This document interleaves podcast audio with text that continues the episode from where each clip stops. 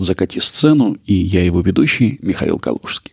С началом э, новой стадии войны, которую Россия ведет против Украины, с полномасштабным вторжением в феврале 2022 года, сотни российских режиссеров, актеров, продюсеров, кураторов, театральных художников покинули страну.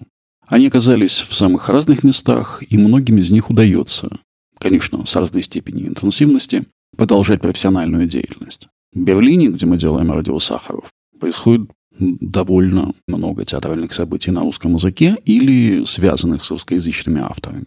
И, конечно, не только театральных. Берлин всегда занимал совершенно особенное место в мире русской эмиграции.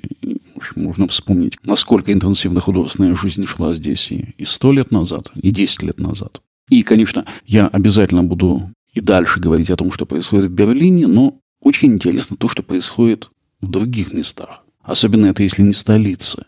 Вот, например, испанская Гранада усилиями режиссера Анастасии Патлай становится местом, где с регулярностью происходят а, читки новых пьес, написанных российскими драматургами. Эти читки и на русском, и на испанском языках. А сегодня мы послушаем голоса, которые звучали на прошлой неделе во Франции, звучали и на русском, и на французском языках, и происходило это вовсе не в Париже, а в Лионе. Меня зовут Марат. Меня зовут Таша. Ксюша. Меня зовут Александр. Юлия. Анастасия. Алена. Для безопасности я представлюсь как Аня. Меня зовут Наташа. Мне показалось, что здесь я нужнее сейчас. Что сейчас в России я должна остаться в Белгороде и говорить о том, и видеть то, как вообще меняется мнение, люди, как война вообще забирается в каждого человека, как она придет в этот город. Я тот самый перерывчик небольшой между первой и второй, потому что родилась аккурат между выборами и э, вступления Путина на второй срок. То есть я другой страны вообще не видела. Дети, э, которые родились при Путине, начали убивать детей, рожденных при Ющенко, Януковиче, Порошенко, Зеленском. И это пиздец. Потому что, если так подумать, когда началась война, мне было... Пиздец, мне было 9. Получается, когда началась полномасштабная война, полномасштабное вторжение, э, я заканчиваю школу. Мне было 11, когда убили Немцова. Ну, я родилась в год Беслана. Моя жизнь сейчас ужасна. Я живу в фашистском государстве и в глазах э, украинцев и не только. Скорее всего, я тоже фашист. Хотя я э, себя не ассоциирую с русскими. Я русский только по паспорту и по языку. Не все так однозначно. Страдание способно приковывать к себе внимание человека и таким образом не давать ему рассеиваться по мелочам, растрачивать себя в суете дней. Страдание тоже ставит приоритеты и формирует ценности. И да, конечно, мы обсуждаем войну с ним, а, и, конечно, мы абсолютно одинаковых позициях, причем мы и на эмоционально близких позициях, хотя я эмоционально проявляюсь ярче. Он, естественно, сдержанный. Но тот факт, что я могу... Это я выяснила его позицию, естественно, на первом свидании, потому что я вообще чрезмерно прямолинейна. Когда я почувствовала, что можно об этом говорить, я стала об этом говорить. А, вот. И, ну, оказалось, что все... Ну, иначе бы не было романа. Естественно, это, в общем, основной момент. Ну, просто его бы не было. Тяжело, потому что ты боишься с людьми разговаривать, с незнакомыми. То есть ты не обсуждаешь политику ни с кем только со своими единомышленниками, в которых ты там на сто процентов уверен. На нас никто не нападал. Все наши догадки – это наши догадки. Это наши догадки. Это проект, который называется «Музей непридуманных историй», и который его создатели описывают как перформативная партисипативная выставка. Если вы помните, мы совсем недавно говорили о том, что такое партисипативный театр. И вот замечательный пример такого театра. В Музее непридуманных историй представлены работы русскоязычных художников и художниц, которые после начала российского вторжения в Украину обосновались во Франции. За это время прошли довольно долгий путь внутренней работы от шокового состояния до ощущения острой необходимости поделиться с французской аудиторией своим видением, своим личным опытом того трагического контекста, той ситуации, в которой они оказались помимо своей воли. Ton père m'a parlé de ton coup d'éclat sur Facebook et il me l'a montré. Je te préviens, tu es perdu dans une forêt obscure. Hélas, le nombre de livres que tu as lus ne t'a pas aidé à développer ton esprit. В принимали участие художники и художницы разных поколений и представлявшие разные художественные дисциплины. Это и драма, видео, звуковая инсталляция и перформанс. И всех участниц и участников Музея непридуманных историй объединяет даже не столько художественное видение или их эстетические методы, сколько политическая платформа, радикальное несогласие с политикой нынешнего российского режима. Музей непридуманных историй был собран дуэтом кураторов. Это Ника Пархамовская и Артем Арсенян. И он представляет работы девяти авторов, создателей звуковых или визуальных образов, которые работали вместе, поскольку они все были участниками трехмесячной резиденции в Леонском театре Новель Женерасьон.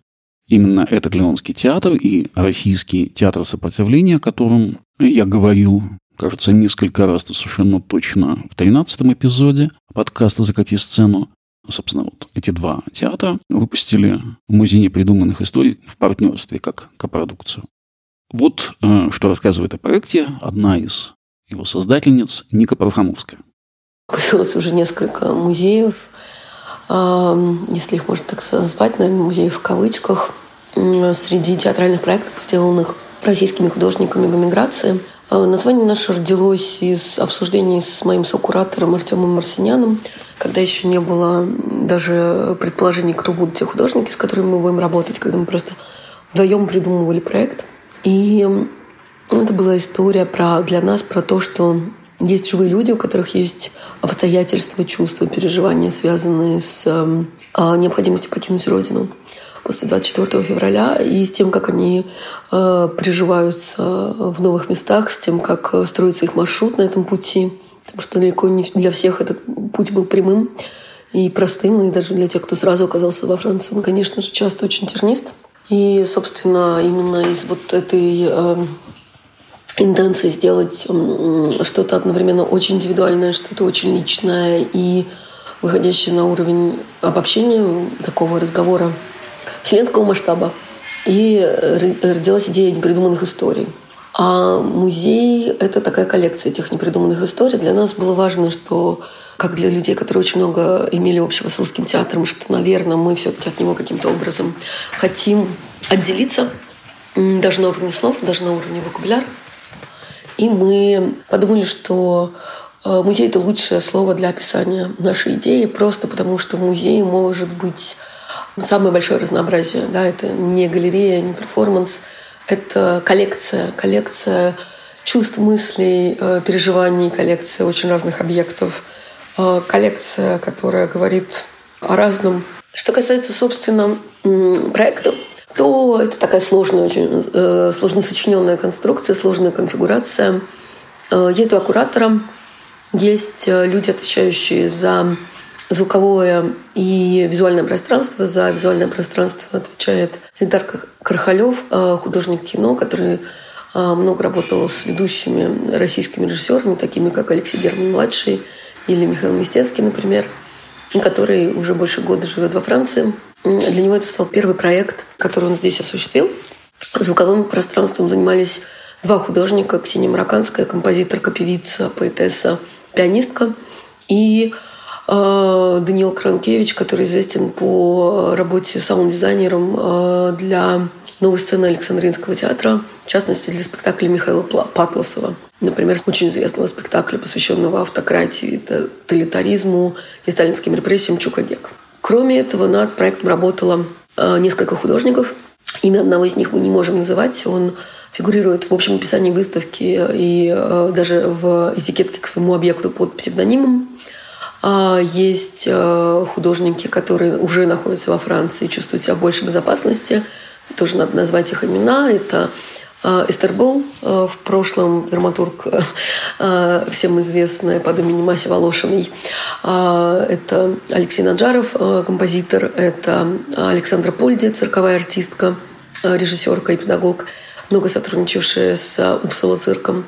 И это Э, режиссер документального театра, режиссерка документального театра Вика Привалова. Кроме того, э, в проекте участвует видеохудожник и куратор э, из Уфы, который долгие годы жил в Москве, Шамиль Шаев.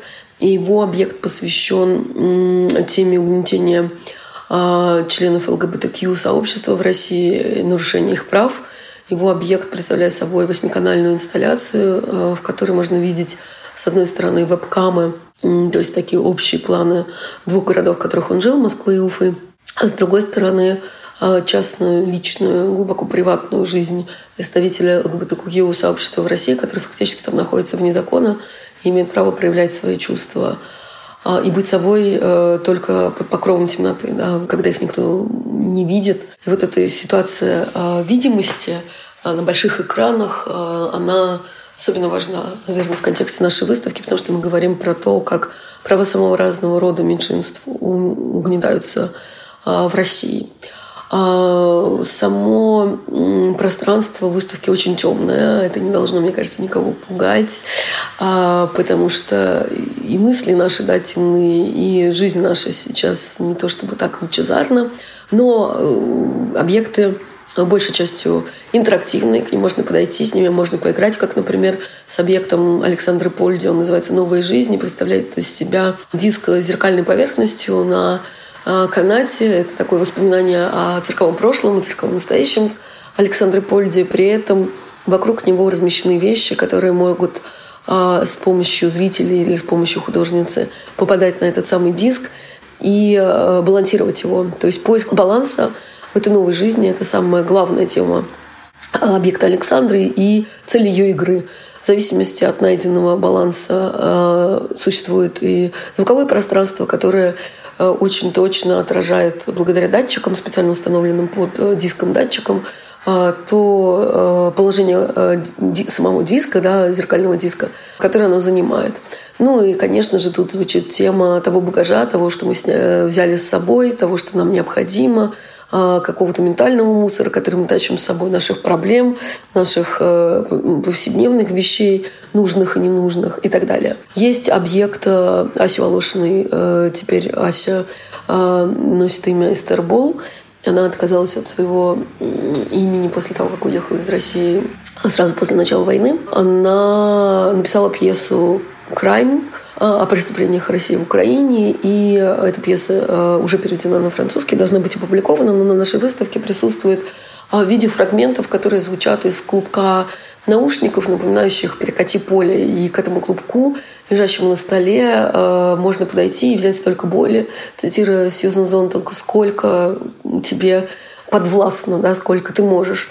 И именно с этой болью Ася э, или Эстер э, так интенсивно работает. Кроме того, сама художница находится под столом э, практически на всем протяжении выставки. И вот эта перформативность создает еще больше да, ощущение сопричастности. С одной стороны, э, драматург отрывает э, свой текст от себя, а с другой стороны, он э, находится в как бы вечном диалоге с ним. Сам объект называется «Стетоскоп». И э, э, авторка считает его рекурсивным. Это объект, который дает нам такую обратную перспективу, дает возможность послушать боль Украины, э, тогда как обычно благодаря стетоскопу слушают наше собственное сердце. Объект Алексея Нанджарова – это робот.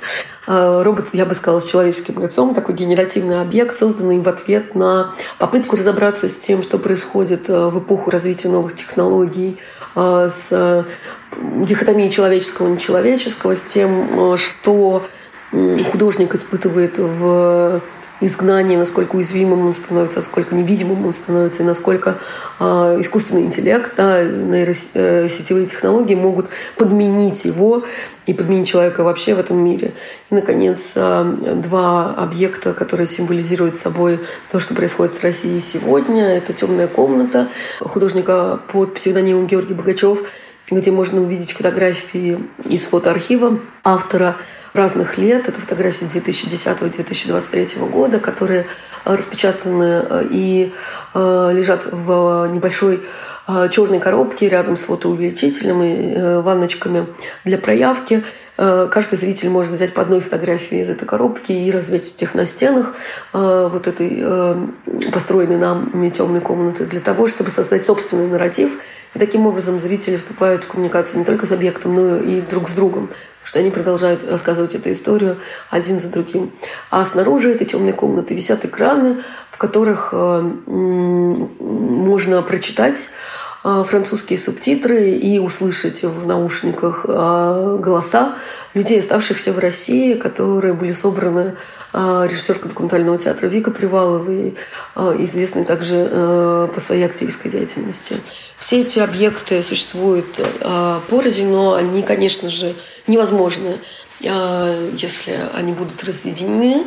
Разъединены, они существуют и в коллективном пространстве, они создавались в наших диалогах, в наших разговорах большой группы, они не представляют как бы отдельных художников, или, вернее, они не только представляют отдельных художников, но они и наполняют друг друга, вступают друг с другом в диалог и а, ну, создают поле а, выставки, поле, художественное и человеческое поле проекта.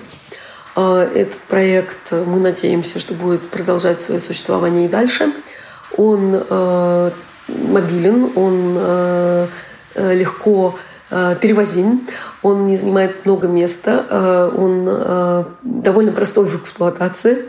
И мы очень, я, Артем, команда театра, мы очень надеемся продолжать поиски э, партнеров и поиски площадок, площадок для его показа, потому что, мне кажется, очень важной тема видимости русскоязычных художников в изгнании, тема коллективного именно высказывания, а не только индивидуального переживания той боли, которая, безусловно, у всех у нас есть, и осмысление того, что с нами произошло за время после начала войны. Проект «Музей э, непридуманных историй» завершил свою работу в Леоне. Он будет показан и в других местах, о чем, я надеюсь, мы расскажем. И, конечно, деятельность тех российских театральных профессионалов, которые оказались во Франции, продолжается. И не только в Лионе, и не только, естественно, в Париже. Когда я перебралась во Францию, я была в таком отчаянии, я не понимала, куда мне самой идти, с чего начинать, что когда мне позвонила моя хорошая подруга, с которой мы когда-то вместе делали третий, третий эдишн проекта СОТ, образовательной платформы для художников современного танца. Ее зовут Дина Хусейн, она очень давно живет во Франции. Мама мне позвонила и спросила, можем ли мы что-то сделать вместе. И я с радостью откликнулась на это ее предложение. В итоге а, наших э, долгих разговоров родилась идея сделать платформу для поддержки художников современного танца. Сначала мы получили поддержку только от э, швейцарской институции, которая называется «Прогельвеция», которую, возможно, кто-то из слушателей знает. И э, поэтому в основном э, речь шла о сотрудничестве с художниками танца, э, расположившимися в Швейцарии.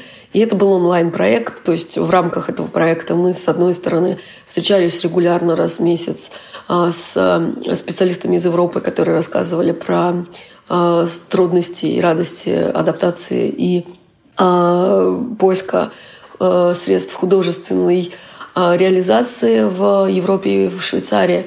Э, мы также встречались с группой э, художников, что называется, уже зарекомендовавшись себя, которые остались в России или которые уехали для того, чтобы понять, как наше тело реагирует на войну, как наш мозг реагирует на войну, можем ли мы продолжать двигаться, можем ли продолжать сочинять вместе или по отдельности. И мы сделали с Диной Open Cool для проектов, связанных с современным танцем – который в итоге вызвал огромный интерес. Мы даже не ожидали. У нас было больше 60 заявок, из них мы отобрали вместе со швейцарскими кураторами а, шесть проектов, и они разрабатывались в ходе онлайн-резиденции, результаты, которые были представлены на большом симпозиуме, тоже в онлайне, в конце мая. Но, к счастью, в этом сезоне мы получали поддержку еще и французского института. И теперь мы делаем э, проект во Франции вживую. Этот проект реализуется на базе резиденции в Бордо и резиденции в Нанте. Э, мы уже встретились первый раз в самом начале октября с небольшой группой танцхудожников из России, русскоязычных танцхудожников. В нашей группе также есть драматург – и э, кино или видеооператор, с которым вместе мы сочиняем э, некий финальный фильм, э, который надеемся презентовать в самом конце этой резиденции э, большого этого проекта э, живого э, под названием On Off. Это случится в 20-х числах декабря в Нанте. Мы планируем встречу и показ 21 декабря. Это то, что уже можно, наверное, анонсировать. Удачи нашим французским коллегам в их начинаниях. А мы будем и дальше рассказывать о российском театре, который теперь живет и работает в других странах. С вами был подкаст «Закати сцену». Я его ведущий Михаил Калужский. Встретимся через неделю. Thank you